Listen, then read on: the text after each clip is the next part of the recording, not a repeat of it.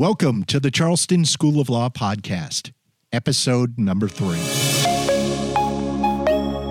I'm your host, John Struble. I need to remind you, I'm not an attorney.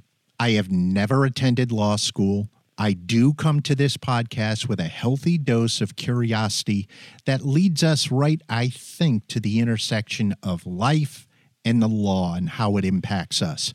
My hope in this podcast is that we listen well, we laugh some too, and ultimately we learn something new about the legal profession through the voices around the table.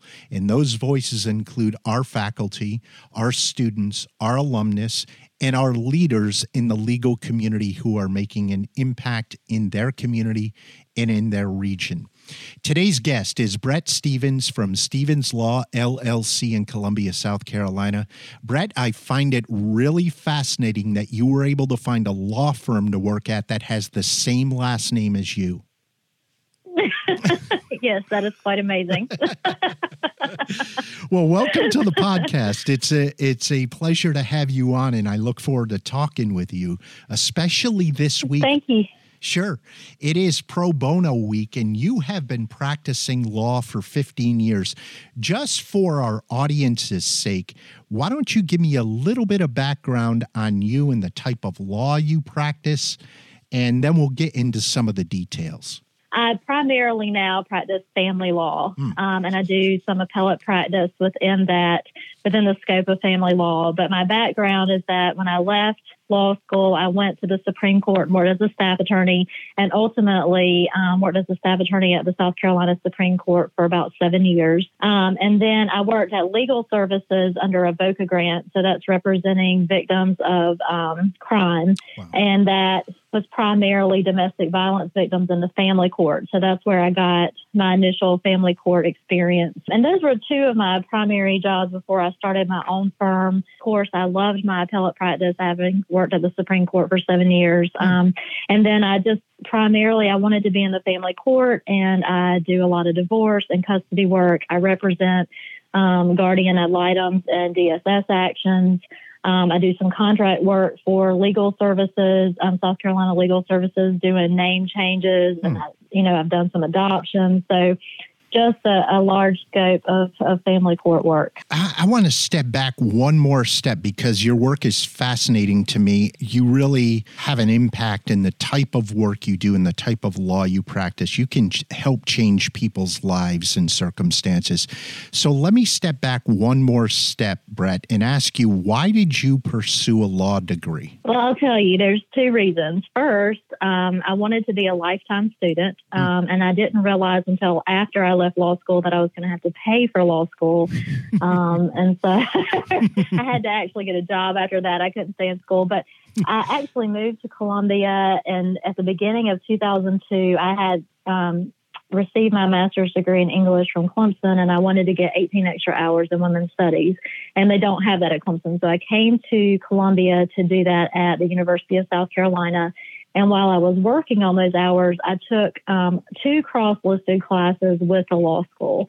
Um, and so I had Josie Brown um, for a women in law class, hmm. and I had Nekki Shutt, who is a huge, huge um, civil rights attorney. That's what I like to call her. She does a lot of employment and ERISA work, but she does a lot of civil rights work um, in Columbia. Um, she taught, I had a long name, but it was basically race, gender, and the law. Okay and I was I was blown away by both classes. And Nekki really, I mean Josie too, but Nekki really became a mentor to me, and she's told me, you know, you really need to consider law school. Then I took um, the GRE and the LSAT, and I did better on the LSAT.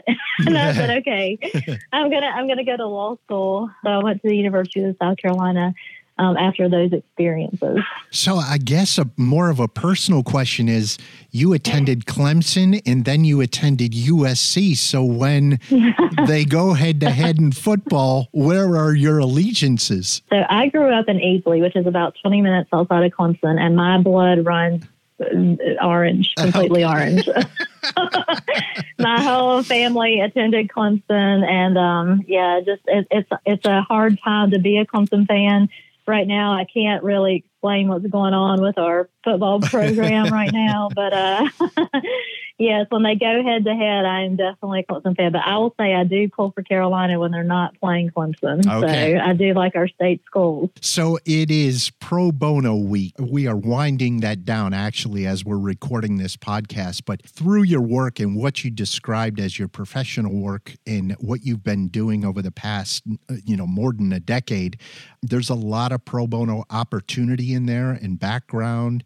And so when we talk about your resume and we look at that, what is your definition of pro bono? I think pro bono is giving back. We have to really look at the blessings that we have when we leave law school. That fortunate enough that we're in a profession where, you know, and we have a lot of flexibility with our degree. Um, I think there are lawyers in all types of fields, not just the law. And and so I think that we, I think that pro bono is saying, look, we have a community to care for. We're in an impoverished state. We are in a state where there, especially in the family court, there are just so many needs, so many people that really cannot afford to have legal representation. And, and I like to include sliding scale with pro bono. I mean, I know true pro bono is not being paid, but I think sliding scale is becoming a, a pro bono model in the sense that you're not making very much money to do what you do. And sometimes people find that it's better for um, people to have a some kind of skin in the game, uh, for lack of a better term. Yeah. Um, but I think that that sliding scale is becoming a very popular um, a way of providing um, services as well to the same types of communities that we now p- provide pro bono services to. Um, so I really just think it's a, a giving back to the community um, for the blessings that we have. Family law you do and the divorce, custody, all those broken relationships and broken family units that you see. How has that type of work over time really impacted your life and shaped your own personal values? It's interesting. I mean, I think that going into law school, I had a value, a personal value of giving back. Hmm. Um, and I had a personal value of helping people. Um, and I think that sometimes the people that are drawn to these fields may have those values even before going to law school. I think in going to law school, you realize what the need is. I mean, it's, it's huge in our state. I, I can't, I mean, I, the last time I've talked to the Richland County Clerk of Court, they're giving three days a week on their docket to people who are attempting to represent themselves mm. um, in all kinds of family court matters, and there ha- and it's it's it's a docket that never diminishes because they have so many problems representing themselves. So there are tons of continuances, there are tons of of issues with the filings. Um, and so, you know, I, I, really think that people probably come to the family, are probably attracted to the family court and a custody and adoption and, and divorce um, because they already have a value to help people. I, I really, truly believe that. Um, um, I, it, it's, it's really hard work. Um, and I think that the, the hardest part is hanging on to your values when it is such difficult emotional work and that you're doing. But I find that people that are working in the family court, for the most part, they really are there for the right reason. I mean, they really are there to help people. They really, they really yeah. have uh, a need to make the system better and to make families, you know, healthier. And and I just can't imagine that that developed in law school or after law school. I really think that people are drawn to law school or drawn to the family court and I mean, everyone coming out of law school, for the most part, I've heard, you know, is very idealistic about their ability to help people. Um, and so I, I, just think that value is there for, for most people is at the it, beginning. Is it difficult for you to, as you're going through the process and you're dealing with so many difficult situations, to keep that balance in, in perspective? I mean, I think it's extremely difficult. I think it's very difficult work. And I think there are a number of ways that um, you deal with it. Um, I think that, first of all, you cannot be a lifeline to your clients mm-hmm. and you have to sort of establish those boundaries. I mean, your clients are coming to you in the family court cases some of the worst times in their life. Right. Um, you know, unfor- unfortunately, and I hope that this will change in our lifetime, the family court is a very litigious place to be. Um, it's not a holistic um, place to be, which is very unfortunate. And so I think, you know, people are coming to you and they're fighting over custody, which is a highly charged issue in the family court. Um, some people are coming to you with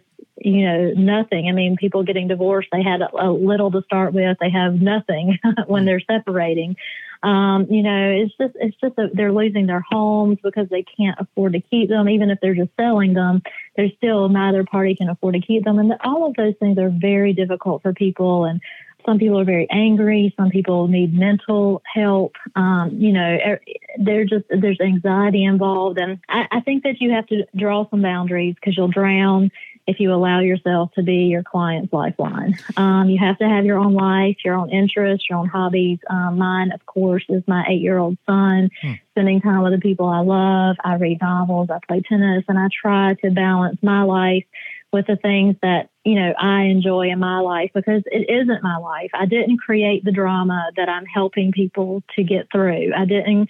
I'm not the one getting divorced. And sometimes you have to remind opposing counsel of that too. You know, opposing counsel, you and I are not getting divorced. Hmm.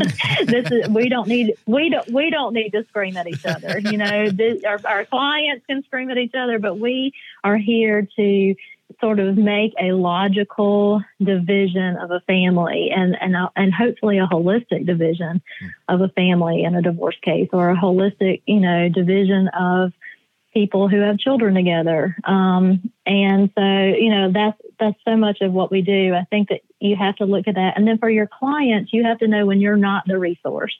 So you have to say okay you need counseling. I mean i have a client right now um, who is in a situation where she's already divorced, but there was a custody modification case filed, and it was largely based on COVID because she had to work and she was leaving her children at home to get their homework done. And there was so much stress because they weren't doing their schoolwork during the day when they were home with COVID, and she had to work to, to you know, support them. Mm-hmm. Um, and so dad filed a modification case and said, Hey, mom's not doing a good enough job. I can do a better job. I need to be primary custodian of these children. And these children have just been mom's life. I mean, mm-hmm. they really, I mean, it, it, killed her just that they couldn't be in school. It killed her that she had to work instead of being at home. And, that, and the judge awarded dad on a temporary basis primary custody. And we haven't gotten to a trial yet. But she has had a lot of emotional ups and downs, extreme, not just even regular emotional ups and downs. Most people going through family court cases need counseling. Mm-hmm. Um, but, you know, it's to the point that m- many times she's gone to counseling and the counselor has said, you know, you're done. And I'm like, but you're really not done. And, and you just really have to find what those resources are. And they're not all counseling. I mean, sometimes people need, you know, economic, uh, like financial advisors, um, someone to come in and say, hey, this is the best, this is what is going to happen with your taxes if you do this. Um, you know, all, all kinds of different people exist out there that can advise your client better than I can or another attorney can um, for their issues. So I think that you just have to look to those resources. And then the other thing is that you have to have your own professional resources. Um, you know, I have friends that when I am having a meltdown day at work, which happens, I can call and say, I made a mistake and I'm having a meltdown because I don't like to make mistakes because attorneys don't make mistakes. Or I have this case that I don't understand how to resolve. How would you resolve it? Or can you talk me through this? I have it's only a few. It's a small handful of people, yeah. but I can call them. They do family court work. They are my friends. They're not going to be like, you're an idiot. They're going to be like, Brett, that's such a good question, you know, or Brett, calm down. Everybody makes mistakes. I have people that talk me through that. And then there's also some, you know, there's a Facebook group that's um, female lawyers, my legal BFF, and I find it a great resource just for basic things like I need a form for this, and I can put it on Facebook, and and people, e- you know, email me those forms or or post them on the Facebook page. And so I think just identifying, and again, people have mentors. If you can find a good mentor, you know, having your own professional resources. So I think those are the things that keep me from being the lifeline for my clients or getting too getting too involved with my clients' lives to the point that I can't separate their issues from my own. I think it's wonderful, and that's a wonderful message for any current law student who is going to eventually work in these fields to build a network of trusted professionals that you can go to and just really let it all hang out for lack of a better phrase and just say here's what i'm dealing with. I'm having a tough day. You understand this situation. Walk me through it. Give me some advice. Give me some uh, honest feedback and not have to worry about any repercussions to that. I would imagine you didn't have that trusted circle built when you first started doing this type of work.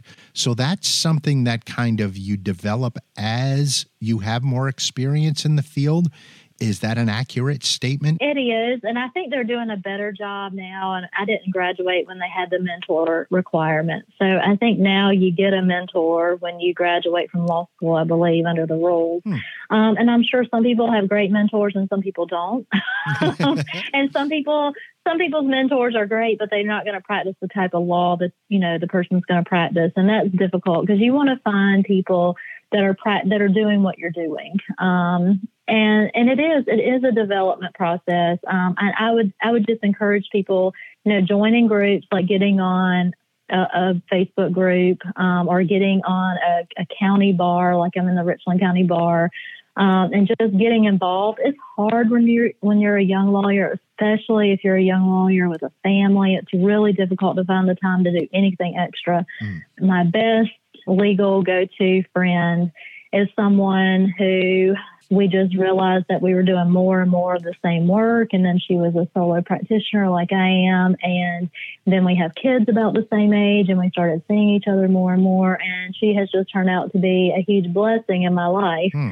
That was later, much later in my career. So, you know, when I was at the, when I was at the Supreme Court, I had the benefit of, you know, there were 10 staff attorneys and I could go to any one of them hmm. and ask them questions. But, you know, if you're in a small firm, or you're a solo, and you really have to work to, to find those resources and, and work to have those friendships so that you're not lonely, um, that you don't feel like you're out on an island, especially if you're doing emotional work. I mean, I'm not not to say anything about anyone who's doing, you know, insurance defense or anything like that, but I think that when it involves money, and you're trying to get money out of someone else for whatever cause of action you have, it's just so much less emotional. Yes. Um, I have some of those cases. I do, you know, 10% of my work is probably civil litigation over breaches of contract or, in, you know, plaintiff insurance work. And, and, and yes, those, my clients are in positions where they, they've gone through some tough times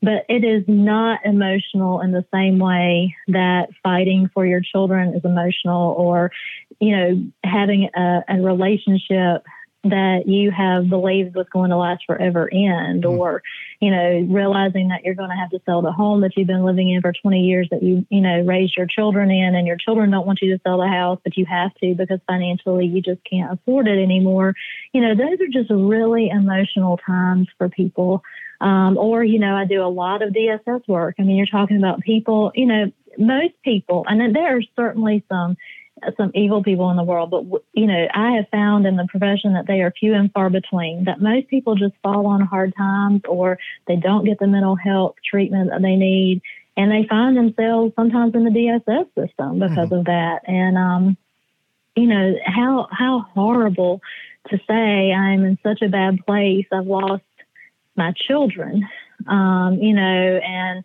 and, and for those children to say, oh my gosh, I'm being put in a, a home with, you know, if they're not, if they don't have relatives or third parties that can keep them, I'm being put in a home with people I don't even know. Hmm. Um, I'm being uprooted, and you know, it's just it's just really, really emotional for attorneys. So that's why I say you really have to work to, to keep your head on and to you want to you want to keep your compassion. You don't want to be so hard-hearted yeah. that you lose your compassion. And i think it's i think it would be easy for that to happen. I think it would be easy to say i cannot care because if i do i'm going to be you know way too involved um, in, in these in the, each traumatic scenario. So i think you have to hold on to your compassion while at the same time um, you know, being a, a, good advocate and um, and that's just difficult. So that's why you've got to you've got to have friends and resources. That is such a hopeful perspective in a very difficult circumstance. So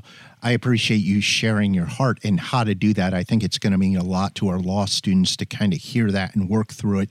And never forget that whenever you're out at an event or you're in court or you're around other attorneys and lawyers and that type setting, legal professionals, don't stop networking and communicating with people because it'll keep you from feeling the way Brett had described, uh, feeling lonely or like you're on an island to yourself, because a lot of the people in the industry have similar experiences or have gone through something similar and they can relate and they can talk to you and they can make you feel a little bit more peaceful about what you're doing and kind of help you take that next step. So, final couple questions for you, Brett.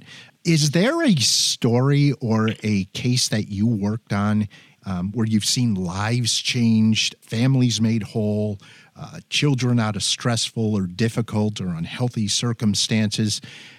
Is there one that really kind of like if you had to put a signature, that was my case that really kind of who I am and what I do, that kind of. I think that family court attorneys do stuff like that every day. And I, I think that people don't realize the work they're doing until after the fact. And so I'll tell you that the most uplifting thing is that I've had numerous people that I've run into in my life that I've represented and assisted years after I represented them to tell me the impact I had on their lives. Mm.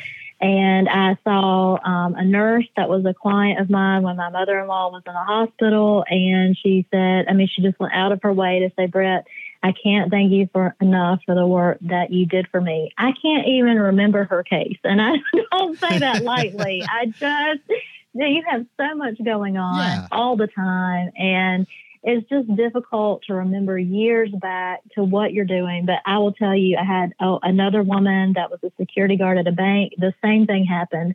Um, I know she has four kids. I couldn't even remember her name. I know she was my client, but she came up to me and said, Brett, it's so good to see you. Thank you so much for what you did for me. And then I had an opposing party recently reach out to me, and with the consent of my client, she has started a um, a group to help divorced people find resources wow. in Columbia. And she said, Will you be one of our professional resources? And wow. she said, I want you to be one of our professional resources because you didn't tear my family apart and you were professional for me, and I was not your client. I think that if you practice with your values, I mean, and I think you know, like I said, I think family court right now is is set up in a way that I think we're I think we're going to see change. I think that across the nation, um, states are starting to adopt a 50 50 presumption of custody when people get divorced or when they have children together. And I think that if we can take children out of litigation or some, you know, uh, not out of litigation completely, certainly there are times when 50 50 is not in the best interest of children. But if we can take children out of some of the fighting, I think that we will have a less litigious system. But I think if you can focus, even though I have a client, my value is that the family is a holistic unit that I cannot tear up. That I have the I have the power to. I have the power to really go in as an attorney and tear a family apart. Mm-hmm. And I really encourage my clients every day. I encourage them towards I'm saying not all can do this, and I'm not saying don't be an advocate, and I'm not saying there aren't times on a regular basis where I have to file litigation. But if there's an agreement to be reached, and if the other parent is a decent parent, and if you know you love this person and they have good there are things that you can tell me that are good about them. Don't don't tear up your life. Don't spend all of your money trying to tear down what you have at this point built. It's, you're just dividing it, you know, and it's and, and, the more holistic you can be about that division, and the more you can protect your children from that division and from the the trauma of such a division, then the better off you will be. As hard as it is right now, as much resentment and anger as some people hold, if you can let that go to, to enough that you can preserve some part of your your value system and your family and your and, and protect your children then I feel like I am doing the best work I can do. Wow. And what an awesome responsibility. You frame that up that you have the power to go in and really rip a family apart. But so when when you realize that and you think about that, and this is a little deeper question for you, how you respond as an attorney, what emotional response do you have when you realize that and what an awesome responsibility you have and what ability you have? Is it a powerful feeling? Is it a hopeful feeling? Is it a i have to be courageous feeling? Is it fear? Is it stress? Is it all of those things at once? What is it for you well, I think it's all of those things. I think it really depends on my client because okay. I think it's being honest with my client when my client comes in. I mean, you're going to have a client that says, I want to tear my spouse apart. Mm. And sometimes you're going to have to say, I'm not the attorney for you. Yeah. um, and, and, you know, and that's, that's a really hard assessment to make. I mean, you really have to think about, um, who you are and what you want to represent. Um, and then sometimes you're going to do things in the family court because you believe your client and you're going to find out your client was lying about something. Uh-huh. And, and those are hard mm. situations mm-hmm. when you find out that you've done something that may have harmed a family because your, your client has lied to you. So it's really based on you have to stick with your values and do the best thing that you think you can do with your client's consent. And that sometimes you have to decide that, you know, some clients are just not right for you.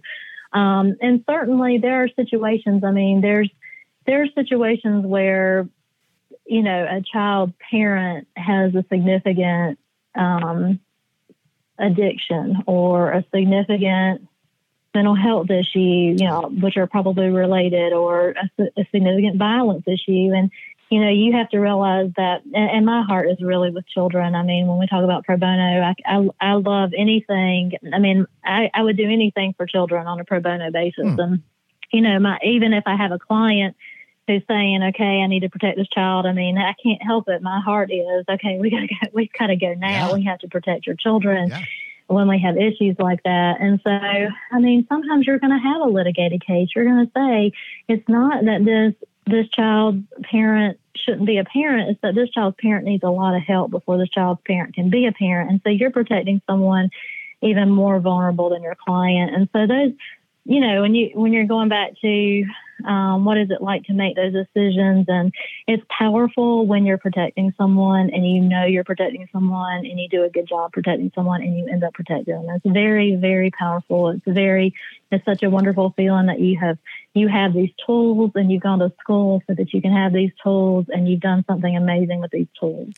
Um, but that's not always the outcome, you mm-hmm. know. And so, and you have to live with judges' decisions. I mean, there, I have cry, I have come home from cases crying based on a judge's decision. I mean, I've had a mm. judge change custody when I thought the judge was completely wrong and everything I put before the judge said this shouldn't happen, and a judge has still done it. And I mean, you have to live with that. There's not a lot of you know, until a final order, there's not a lot of appellate rights in family court. I mean, you can't appeal from a temporary order, and a temporary order is probably going to be in place for a year. So, you know, I mean, you're going to have bad days. You're going to have great days. Um, sometimes you feel like oh my gosh, it was worth it to go to law school. And some days, you know, you post on my legal BFF because that's your community that you you don't think you can go on another day, yeah. and you have 25 other attorneys that respond and say, "I love you. You're going to be great. You're fine." And this everybody has this kind of day, so, wow.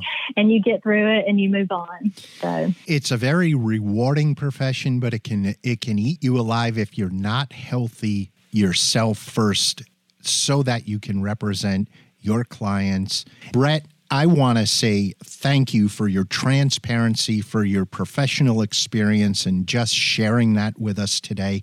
You've also been a great teacher to me, and I hope to the law students who listen to this podcast about some of the ways to deal with those stressors in this legal profession. So, episode three is absolute gold. You can check that off on your list. Thank you, Brett Stevens, for your time. You can visit brettstevenslaw.com to learn more about Brett, her work, and how you can connect with her. If you enjoyed the show, we encourage you to subscribe on iTunes, Spotify, or listen to our streaming interviews online at charlestonlaw.edu slash podcast. Have questions, comments, feedback? We love it. Email the show at podcast at charlestonlaw.edu. Brett, thanks so much for your time. Have a great Halloween weekend and don't eat too much chocolate. Thank you so much, John. Take care. Bye bye.